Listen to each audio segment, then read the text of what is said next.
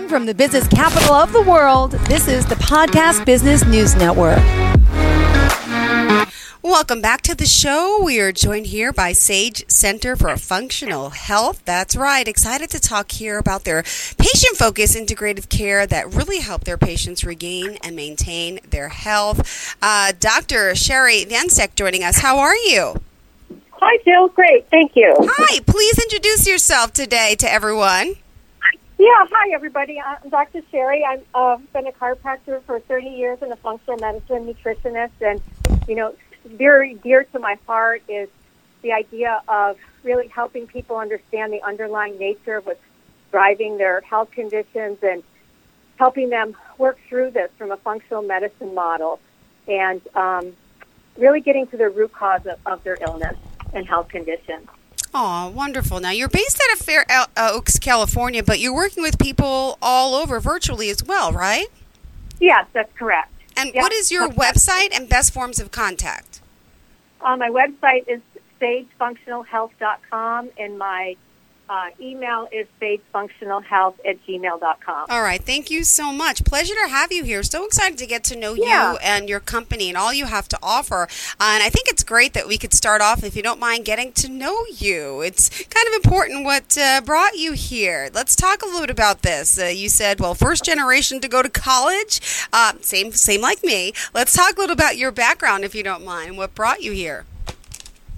Um, so I, I just was exposed to people in the alternative uh, health field when I was very young, and you know, through my own health maladies, I well, first of all, you know, my talk today is, is hormones, and it's one of my favorite topic because hormones are extremely powerful substances. And when I was young, I had horrible, horrible periods and terrible cramping to the place I would pass out. And you know, back then, women's hormones weren't really a discussion, and um, nobody really paid much attention other than offering birth control pills, which were really, really strong back then, and they made me sick, and I threw them away. And so I started really thinking about, you know, how can I help myself? So very early, I was an explorer. I I get into studying herbs through my grandmother and uh, acupuncture and looking at alternative integrative medicine. And, and so this is really how I got here. And then ended up going to chiropractic school.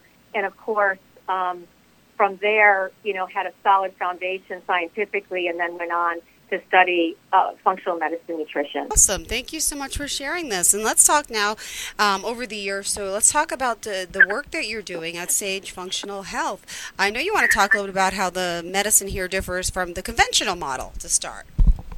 Yeah. So I want to talk about how you know, with, with Western medicine, we're looking for a diagnosis and we're looking at symptoms and we're, you know, we're really missing the big picture, which is the whole body and that one condition, um, you know, has many symptoms and many symptoms are not just one condition. And so we have to start really looking at the whole body. And so today I'm, I'm that my talk is on hormones for this reason and, and how um, important hormones are and how we have to look at them from a functional medicine model because each person has a unique biochemistry and it interfaces with your genetics and your environment and diet, nutrition, and you know what's good for one person is not good for another, and, and this really holds true for hormones because you know one person can go to the doctor and get a, a, a prescription for hormones and they're set, and, and for other people they're not, and, and they suffer, and hormones need to be tweaked and they need to be looked at and they should be run periodically. I think like every three to four months in the beginning,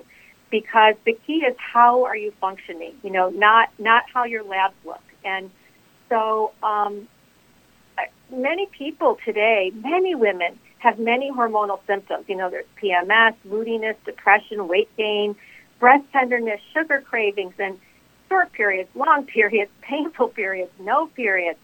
So um, this needs to be taken seriously, and we need to really start um, helping women address hormonal changes in their lives, their phases and transitions. Because let's face it, you know, we go from puberty to childbearing to perimenopause to menopause to postmenopause. I mean, we are in we have decades of transitions, and and men too. I mean, men are going from puberty to andropause, and all of these hormones are affected by our life, the stress in our life, environmental toxicities, heavy metals, our gut microbiome is, is huge, and we can talk about that next week, and our thyroid and adrenal health. So we need to really have established balanced hormones. We need that for our energy, our libido, our brain health, to prevent anxiety. So I think what I'd like to do is just talk a little bit about those stages, you know, and what to highlight looking at them because um, I'm, I'm, sure that we have a, a, vast variety of age groups listening to these podcasts, and I'd like to offer a little something for everybody. And so for the young women in childbearing years, we have to really think about PCOS, which is a condition of polycystic ovarian syndrome where there's a lot of little ovarian cysts which are producing hormones. And this really contributes to insulin resistance and weight gain, and, and down the road can contribute to infertility. And for a lot of young women, you know, this sometimes the first time they're living out of their house, they're going off to college, and their diet changes. They start eating fast food, um, not eating meals regularly, et cetera, which really affects the biological clock and your rhythm. They have menstrual irregularities um, that you know they're just people aren't really paying attention to. They may not even be bringing up the, to their doctors. A lot of times, women just go on birth control pills just to regulate that. Um, so stress is a big one, right? So really high stress has a detrimental effect on the body. It decreases the hormones coming out of the pituitary. It makes our insulin receptors more resistant so we don't get glucose into our cells for energy.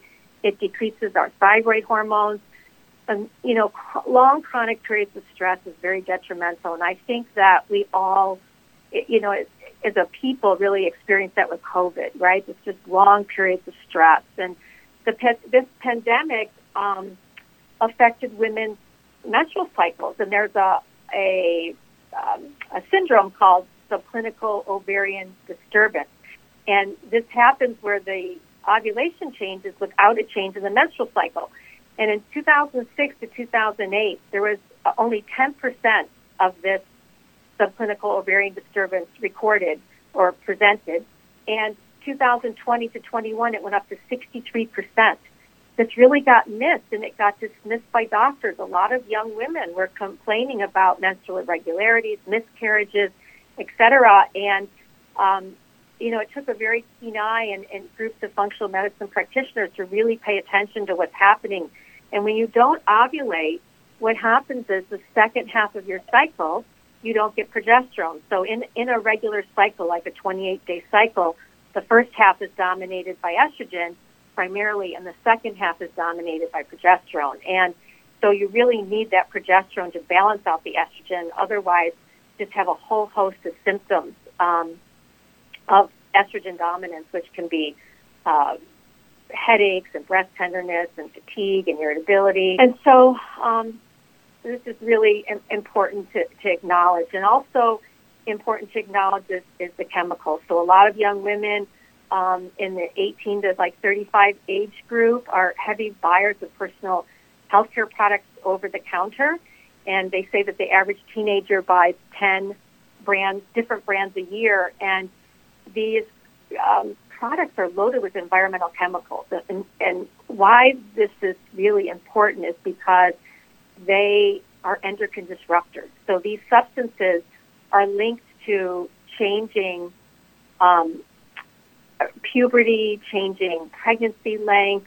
And so we have to think about getting away from chemicals in our products. They mimic estrogen, so they sit on estrogen receptor sites and they make the body think they're making more estrogen. And it's, it's a real um, pandemic in and of itself. In 2012, which was over what, 10 years ago now, there were 9.5 trillion pounds of these endocrine disruptive chemicals embedded in plastics and uh, hygiene products, personal care products, plastics. So, um, you know, if you're a mother of a teenager out there or, or a grandmother or have a young woman in your life, I, it, would be nice to sit down and, and talk to them about this. And, you know, also staying away from the dollar store, right? It's fun to get inexpensive cosmetics and, and beauty care products, but um, the, the labels are telling. And there's a wonderful resource. It's called the Environmental Working Group, EWG.org.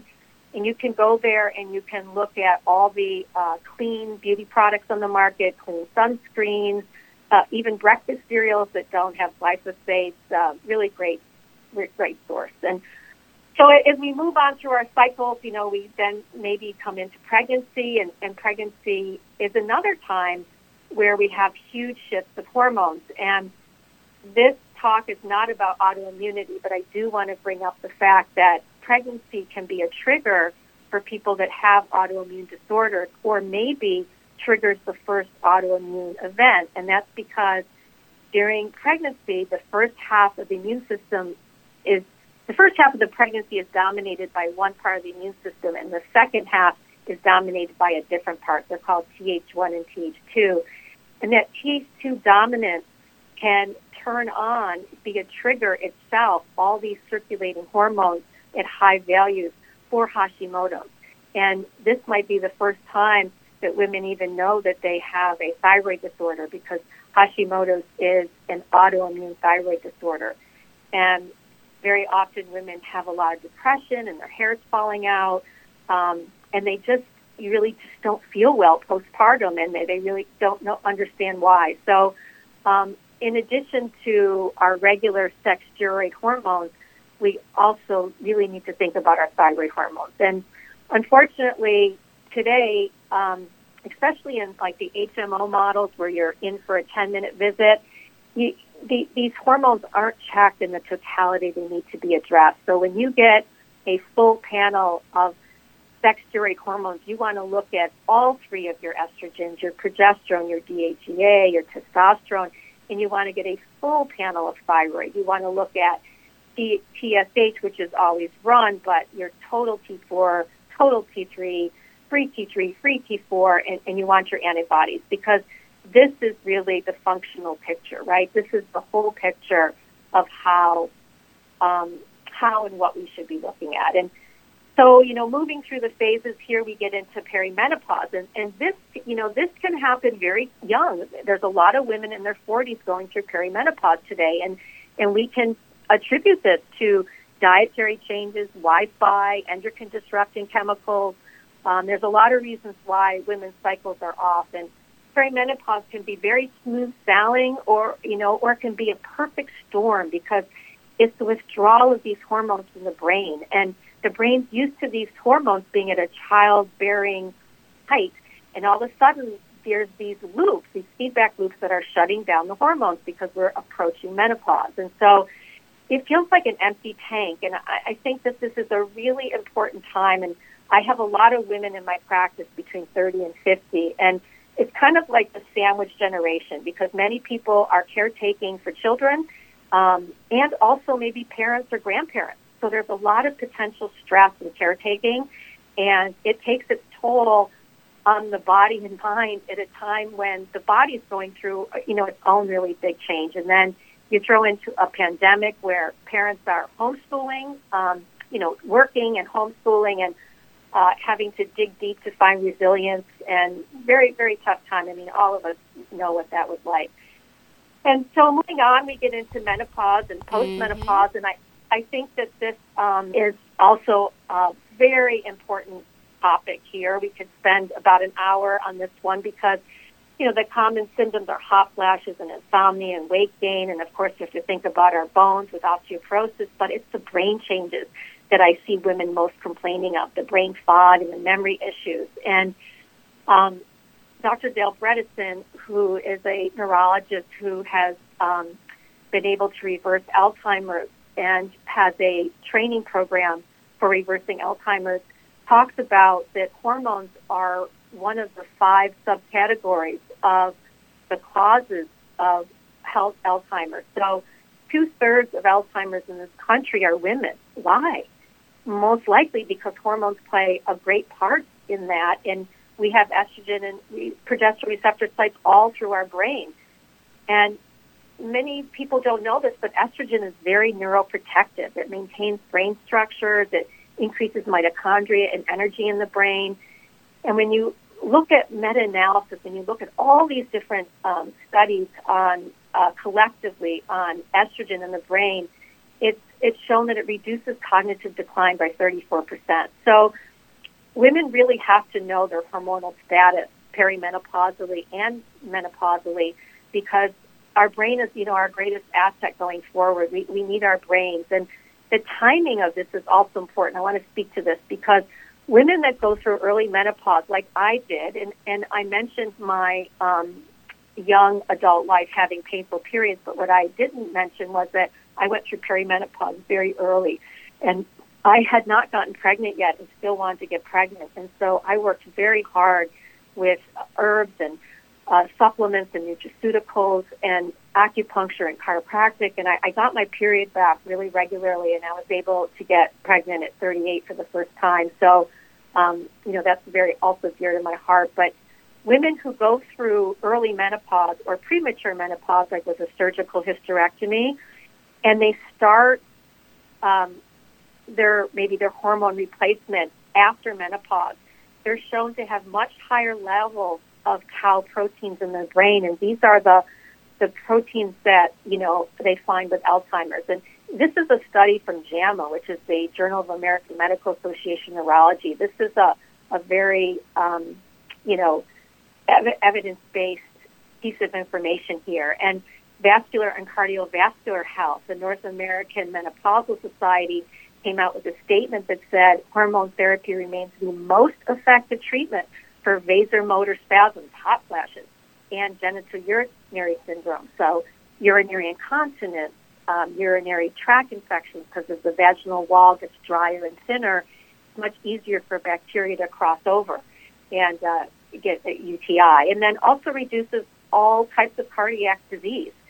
Um, and I, I do want to mention this too because I think this is important. There used to be a statement that women no longer needed to be looked at or addressed for hormones after the age of 65. And, you know, is, is that some magic number that all of a sudden women no longer need hormones to support their brain and heart and vaginal lubrication and sex drive and metabolism? At, you know, 64 you're checking and 65 you're not. So, good news is that the North American Menopause Society in 2017 reversed its statement and said that women should not stop hormones at the age of 65 and should continue and be checked. And how do we check for them? Well, most women's hormones are checked with blood, and but I'm not so fond of that as being the sole way of looking because in the hormones in, in the blood, hormones are attached to a protein, and so you're looking at a hormone floating around in the blood attached to a protein, but you never know if it if it got cleaved off that protein and, and got to its receptor site. Where when you look at a saliva test, it's considered free fractionated and it, it it's what's available for the receptor site to take up. And then there's a 24-hour urine hormonal test, which is another really wonderful way of looking because you're looking at all the metabolites in the urine. So these are the hormones that you know got metabolized through the body, through the liver, through the intestine, through the kidney, and they're coming out in the urine and we're seeing what is there and it, it breaks down many types of hormones that are missed in, in blood. And one thing I think also is really important to mention is there's three types of estrogen. There's E1, E2, E3, and most women, when they get a blood test, are only looking at estradiol.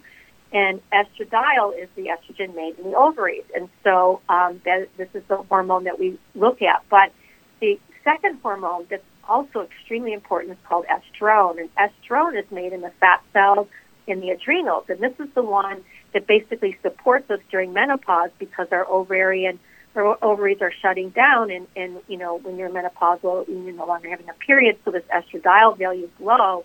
But the problem with estrone, well, the problem is for one, many people are exhausted and, and their adrenals are exhausted and they're not making much. But estrone has the capacity of being kind of a bad actor, and it makes metabolites. And these metabolites are very rarely ever checked, and they are able to be checked in urine tests. Um, they're called Q4s and 16s. They're hydroxy and methyl estrogens, and they lead to breast cysts and uterine fibroids. And very often I'll, I'll get a, a, a mother who tells me, I'll get a woman who tells me her sister, her and her sister had uterine fibroids very early and had early hysterectomies, and now both of their daughters have uterine fibroids. Well, there's a hint here that you know something is amiss, and and this is something to chase because this estrone makes this type of metabolite called an alpha 16, and and this is a driver for uterine fibroids. And Ooh. if you know that, And I apologize. We're almost out of time. There's so much that we have to get to, but I know we got a late start. Uh, yeah, um, unfortunately, we do have to wrap it up, and I need to find out how we can reach you again, please. Um, well, I'm on next week, and um, how you can reach me uh, is my email, which I gave out, uh, sagefunctionalhealth at gmail.com, and uh, my phone number, 916-225-7653. And um, yes, I have so much more to say on this topic. So I'm, I'm sorry about the telephone snag food, Jill. Uh, I'm going to figure out what happened on that end. And um, I guess I'll see you next week, um, same time. Sounds And, good. uh, we'll just continue on talking about uh, functional medicine and, and the immune system and the gut and brain and, and more on hormones. Thank you so much. I really appreciate it. Looking forward to the next time we get to connect. You have a fantastic day, okay?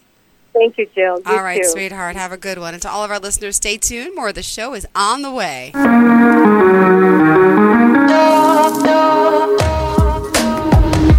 Broadcasting from the business capital of the world, this is the Podcast Business News Network. Hey, what's up, everybody? I'm Jason Derulo. I love that music connects to people all over the country. But unfortunately, so does something else childhood hunger. 15 million kids struggle with hunger right here in America. And yet, every year, billions of pounds of surplus food in the U.S. go to waste instead of going to the children in need. Feeding America is working to change this. The Feeding America nationwide network of food banks rescues this surplus of food to help provide meals to families in virtually every community in the United States, including yours. But they just can't do this alone. Join me in the fight against hunger in America. For more information on what you can do to get involved, visit feedingamerica.org. That's feedingamerica.org. Together we can solve hunger. Together, we're feeding America.